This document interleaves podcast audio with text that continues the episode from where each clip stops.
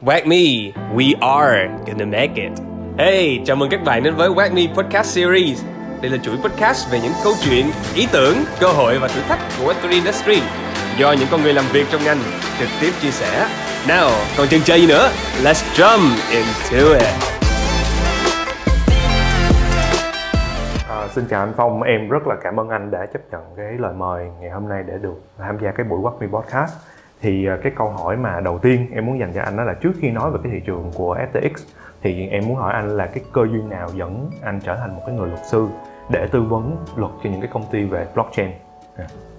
À, chào Sơn, à, cảm ơn câu hỏi của Sơn. Yeah.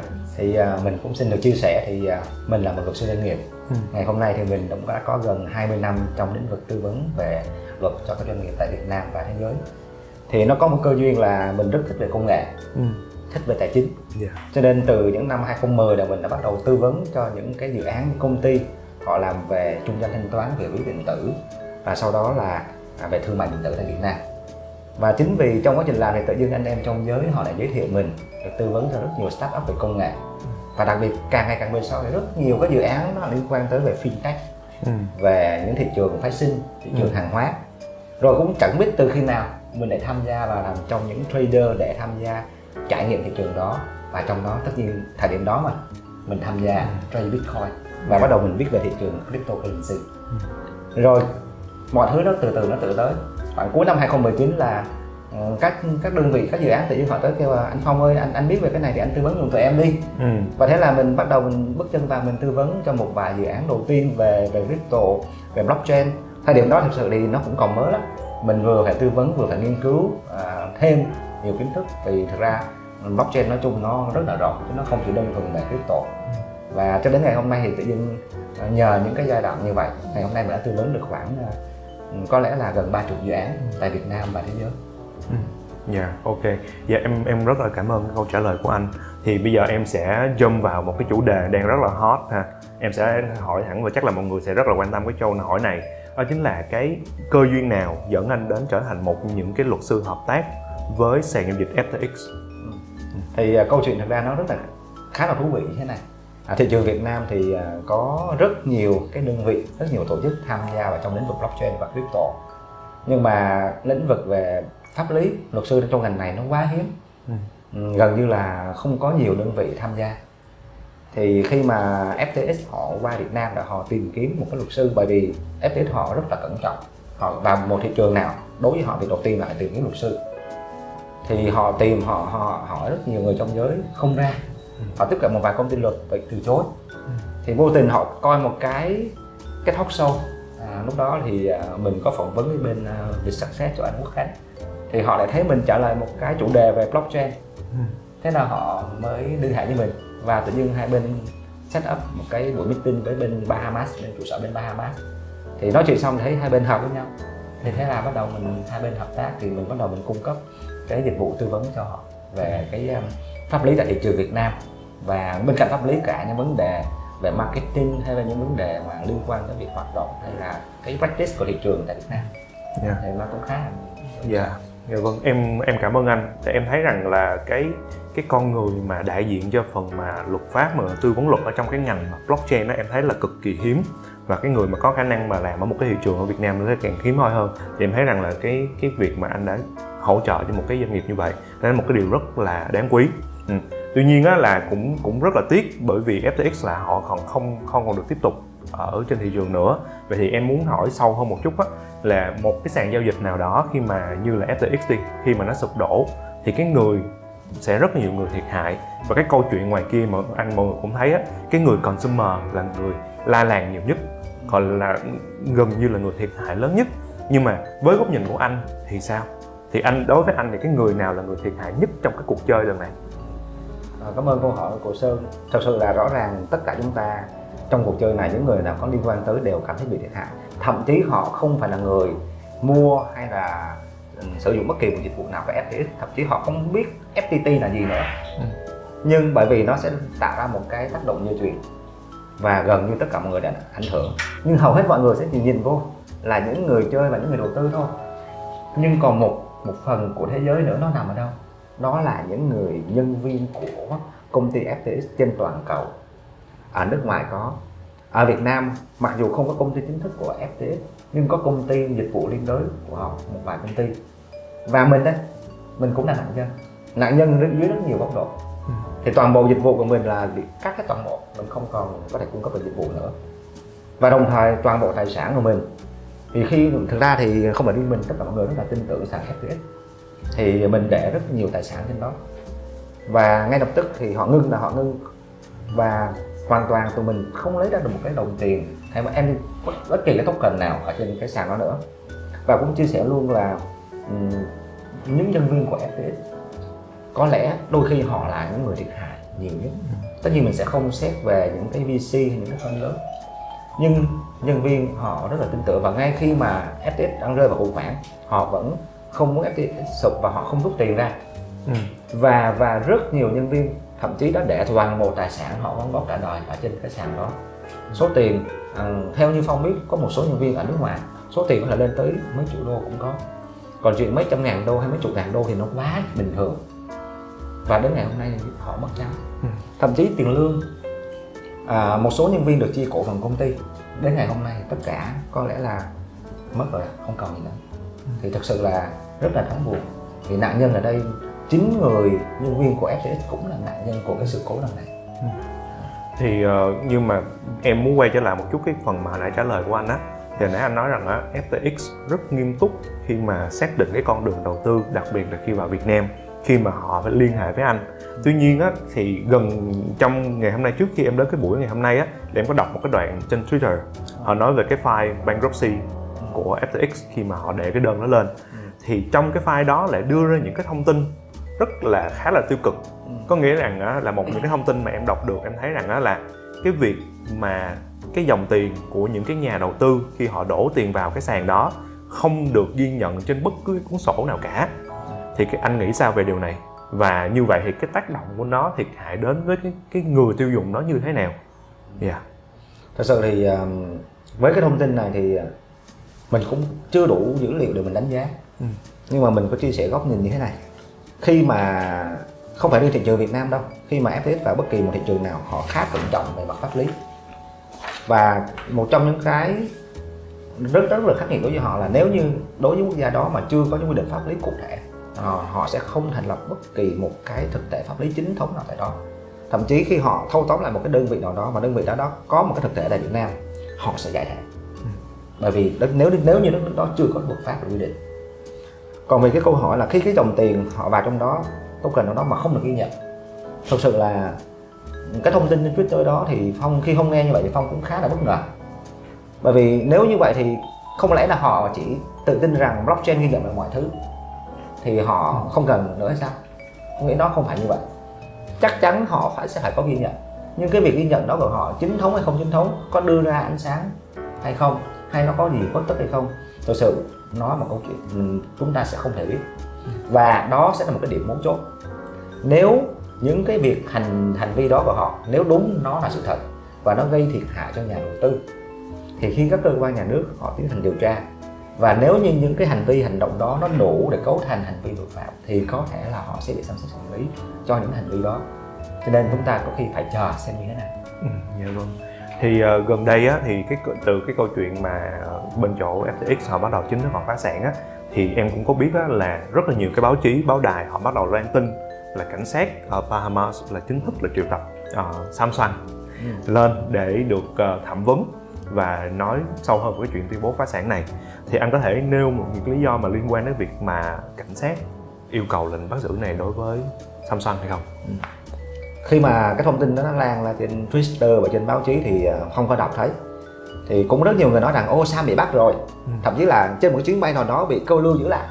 Đó. Thì có rất nhiều luồng thông tin nhưng mà chưa biết nào đúng sai, nhưng mà chắc chắn cái chuyện mà Sam bị triệu tập để làm việc với cảnh sát là có. Yeah. À, và được xác nhận bởi một số nguồn tin chính thống nữa. Nhưng theo luật pháp quốc tế, hầu hết các quốc gia và tại cả Việt Nam cũng như Bahamas thì cái việc mà họ mời đến làm việc là chuyện rất là bình thường. Điều đó không có nghĩa rằng người đó phạm tội. Chưa có một kết luận, họ chỉ mời đến để điều tra. Bởi vì một cái sự cố nó lớn như thế này, nếu không mời mới là chuyện lạ. Mời là chuyện phải là chuyện đương nhiên. Phải mời đến làm việc để làm rõ tình hình như thế nào đó. Và có một điều chắc chắn rằng mặc dù Cho đến ngày hôm nay chưa ai kết luận Sam và cộng sự có tội hay không có tội. Nhưng Sam và cộng sự chắc chắn đã bị theo dõi và bị giám sát chặt chẽ trong mọi hành vi, từ việc kiểm soát tài chính, dòng tiền cho đến việc ra vào đất nước Bahamas. Cái đó là điều chắc chắn. Dạ vâng, em hiểu. Ờ, trước đây khi mà em trước khi mà quay trở lại cái câu chuyện mà đến thời điểm mà ép tê ích nó đến thời điểm hiện tại là nó bị bankruptcy, thì Sam đã từng chia sẻ với một cái tạp chí uh, Vox, và họ đang ép tê ích là một những cái đơn vị nó đang xây dựng cái khung pháp lý với Washington đê xê. Ừ. Thì theo anh, đây chỉ là một cái mánh khóe để họ pê e rờ, hay nó là một cái con đường thật sự họ muốn đưa cái uh, cái ngành này vào và blockchain và cryptocurrency nó chính thống hơn? Thì theo anh thì anh đánh giá về việc này như thế nào? Thì uh, đối với Phong thì cái câu chuyện pháp lý là một câu chuyện rất là dài. Ngay cả những đất nước phát triển và rất là cởi mở về crypto, về blockchain thì cho đến ngày hôm nay thì cái khung pháp lý cho dù có nhưng vẫn chưa thể hoàn thiện. Ừ. Thì đối với cái việc Sam lobby hay tha, Sam tham gia để đề xuất hay là tham gia đóng góp để mong có khung pháp lý gì đó, giống như là Sơn chia sẻ đó, thì thực sự nó chỉ là làm màu hay nó thực sự là cái mong muốn thực sự của Sam, chúng ta không biết được đâu. Ừ. Bởi vì cái đó là cái đó là cái nội bộ của nó. Nhưng rõ ràng một điều, những cái việc làm đó của Sam là có làm thật. Ừ. Và với cái tầm ảnh hưởng của Sam tại thời điểm trước khi sụp đổ thì những cái đề xuất đó nó không thể là trò đùa được. Cơ quan quản lý nhà nước chắc chắn họ sẽ phải làm, chẳng qua là họ làm tới đâu, làm được chưa. Còn cái ý muốn của Sam có thật lòng muốn có khung pháp lý hay không? Ừ. Thì chúng ta không biết, nhưng chắc chắn một điều là khi Sam đã buộc phải đề xuất những cái vấn đề pháp lý như vậy, cho dù là, là để lấy lòng nhà nước hay là um, như thế nào đó, pê e rờ hay gì đó, ừ. thì cơ quan nhà nước chắc chắn họ vẫn đang phải làm những công việc đó.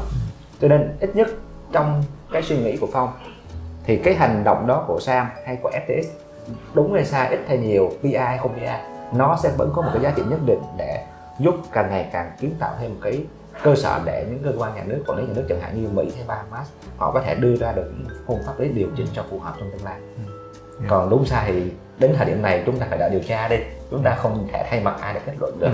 Mình không có không có nhảy vào making assumption hoặc là kết luận và quá nhanh được. Thì tại vì em nghĩ là ngoài kia thì cũng rất rất nhiều người đang bị mất rất nhiều tài sản ở trong cái việc mà để lên sàn ép tê ích, thì nhiều người em nghĩ là họ cũng rất là tức tối và khó chịu, và họ sẽ lan truyền những cái tin mà tiêu cực càng ngày càng nhiều. Thì chuyện đó là chuyện không thể tránh khỏi. À, tuy nhiên đó là uh, chắc chắn là sau cái đợt này, những đặc biệt là đối với những cái nhà đầu tư liên quan tới bất cứ cái sàn giao dịch nào, em ở đây em nói là, là sàn sex, thì họ sẽ thấy rằng là à, phải rất là cẩn trọng khi mà tham gia bất cứ một cái sàn giao dịch điện tử, uh, tiền mã hóa nào. À, vậy thì ở đây á, thì theo anh á, thì về cái tính mà hợp pháp cũng như cái tính an toàn khi mà tham gia đầu tư vào tiền mã hóa ở trên thế giới, hoặc là quay lại nếu nói chung ở Việt Nam nói riêng, thì anh nhận định về việc này như thế nào? Thì uh, hiện nay thì uh, những cái sàn nổi tiếng trên thế giới, những cái sàn xét, mình, bây giờ mình nói là sàn xét thôi ha. Yeah. Thì rõ ràng có một điều là rất nhiều sàn họ cũng hiểu được cái câu chuyện này, và họ cũng muốn tạo cái lòng tin cho cái người sử dụng, nên là họ sẽ phải cố gắng để họ sẽ lấy được một cái giấy phép nào đó ở một quốc gia mà họ cho phép được hoạt động kinh doanh. Nhưng mà chúng ta phải thừa nhận một cái sự thật như thế này, cho dù anh có giấy phép của mười nước đi chăng nữa thì nếu có chuyện gì xảy ra thì ít nhất là anh bị điều chỉnh bởi luật pháp của một quốc gia đó thôi. Ừ. Còn đối với những người dùng mà ngoài quốc gia đó, vì cái cuộc chơi này là cuộc chơi toàn cầu mà, ừ. thì rõ ràng là cái việc bảo vệ cho những người nằm ngoài quốc gia đó nó rất là khó, hoàn toàn rất rất khó.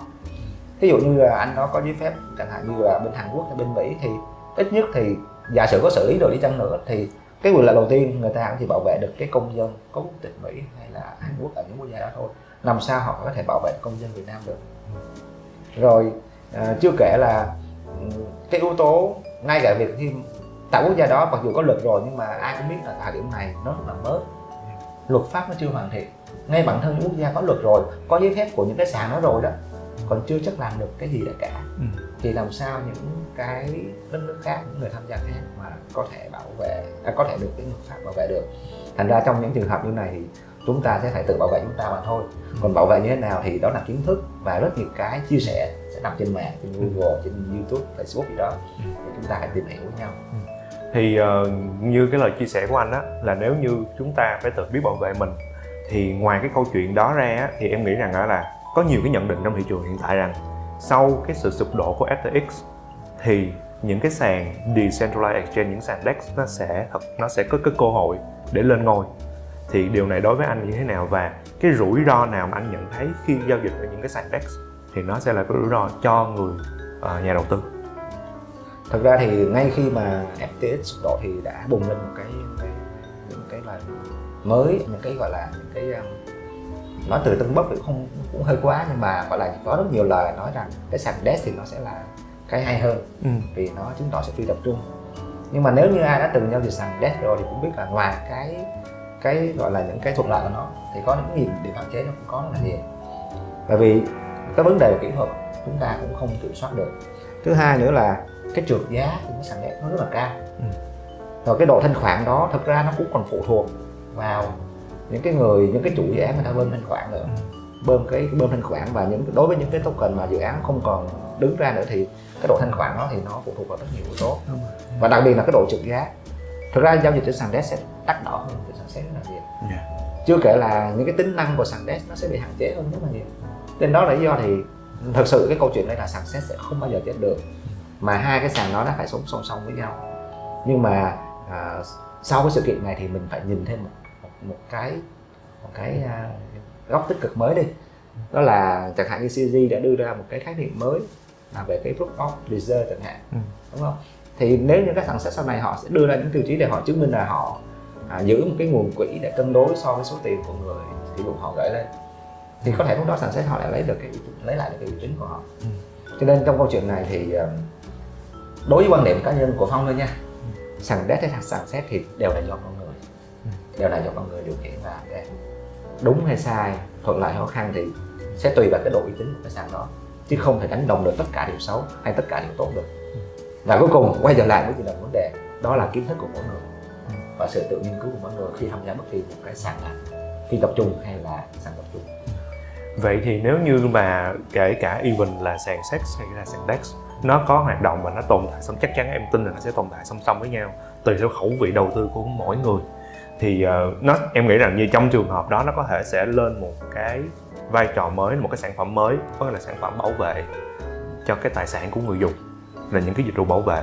Thì đối với anh đó là anh thấy rằng là cái cái cái cái xu hướng này nó có tiềm năng hay không trong tương lai, và đặc biệt là đối với thị trường của blockchain là bảo vệ tiền của nhà đầu tư thông qua những cái ví dụ dịch vụ bảo hiểm chẳng hạn. Ừ. Ừ. Thật ra cái cái câu hỏi này của Sơn rất là hay nha. Ừ. Và bữa giờ thì Phong chưa thấy uh, báo chí trong giới đề đề xuất ra hay là nêu ra cái vấn đề này. Rõ ràng trong cái thế giới truyền thống của chúng ta thì cái hoạt động bảo hiểm là hoạt động nó gần như là hiện hữu, gắn liền tất cả mọi ngành nghề, lĩnh vực xã hội, đúng không? Nhưng mà trong lĩnh vực crypto tại sao nó lại hầu như mọi người không nhắc tới nó nhiều? Thực ra có rất nhiều đơn vị đang đã và đang cung cấp các dịch vụ bảo hiểm cho cái việc đầu tư tiền mã hóa, có nha, tụi này không? Ừ. Nhưng dường như những cái đơn vị quan tâm nó sẽ nằm ở sàn, ừ. hay là những cái quỹ hay là những dự án. Ừ. Và bởi vì cái này ông nghĩ là mọi người cũng sẽ đồng ý thôi, một trong những lý do của nó nó chưa phát triển là sao? Ừ. Do cái giá trị của đồng tiền mã hóa nó lên xuống nhanh quá mà, ừ. thì chắc chắn là cái phí bảo hiểm nó chắc chắn nó phải cao, ừ. nó không thể thấp được như thế giới truyền thống. Ừ. Và đó có thể đó chính là một trong những cái trở ngại, ừ. cho những cái tổ chức người ta tham gia. Tổ chức đã khó như vậy rồi thì cá nhân nó còn khó hơn nữa nè, ừ. chúng ta sẽ không sẵn lòng trả thêm một khoản tiền để khi tham gia đầu tư đâu, ừ. à, nhưng mà chắc chắn sau những cú sập Luna, ép tê ích, ừ.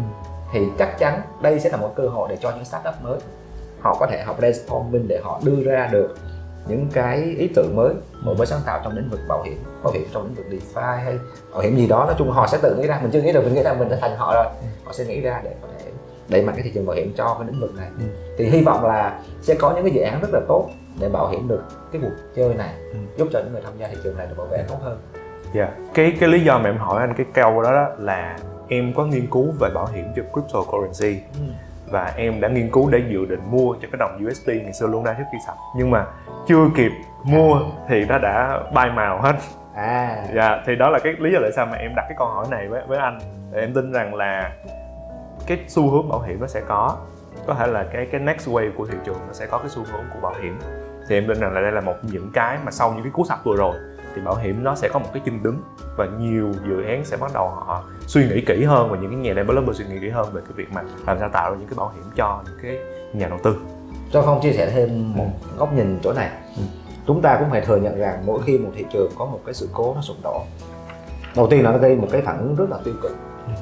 Nhưng khi chúng ta bình tâm nhìn trở lại đi, ừ. dưới những cái đống tro tàn đó thì mầm xanh nó sẽ mọc lên, ừ.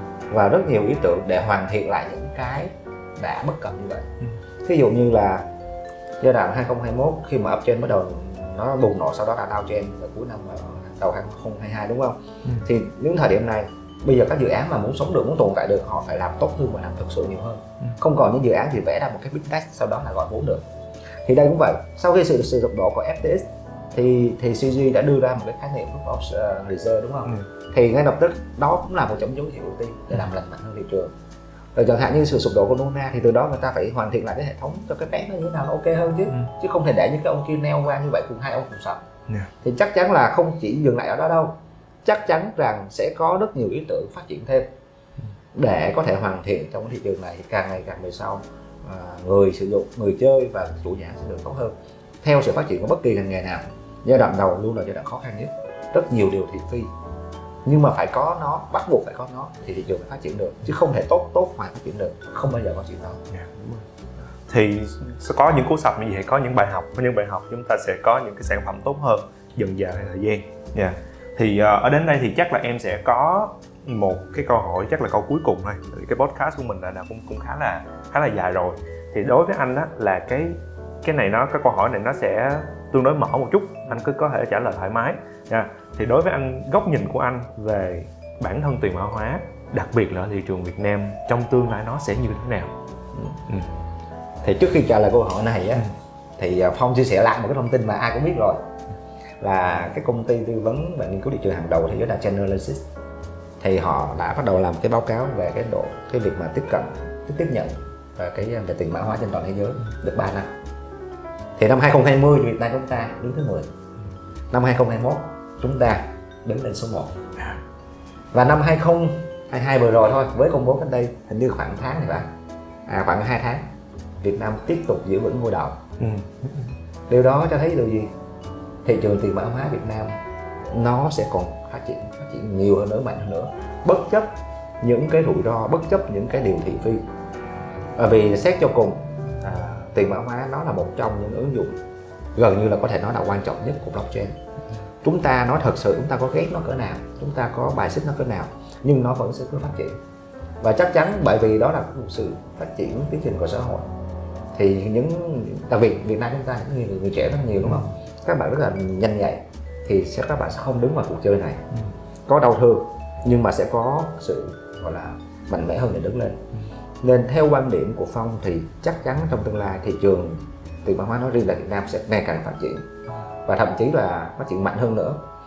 Và Phong tin rằng đối với sự phát triển của thị trường như vậy, chắc chắn nó sẽ vẫn có những cái hệ lụy, sẽ thấy có rất nhiều điểm tích cực từ hoạt động đó, và chắc chắn sẽ vẫn có cái tiêu cực xảy ra.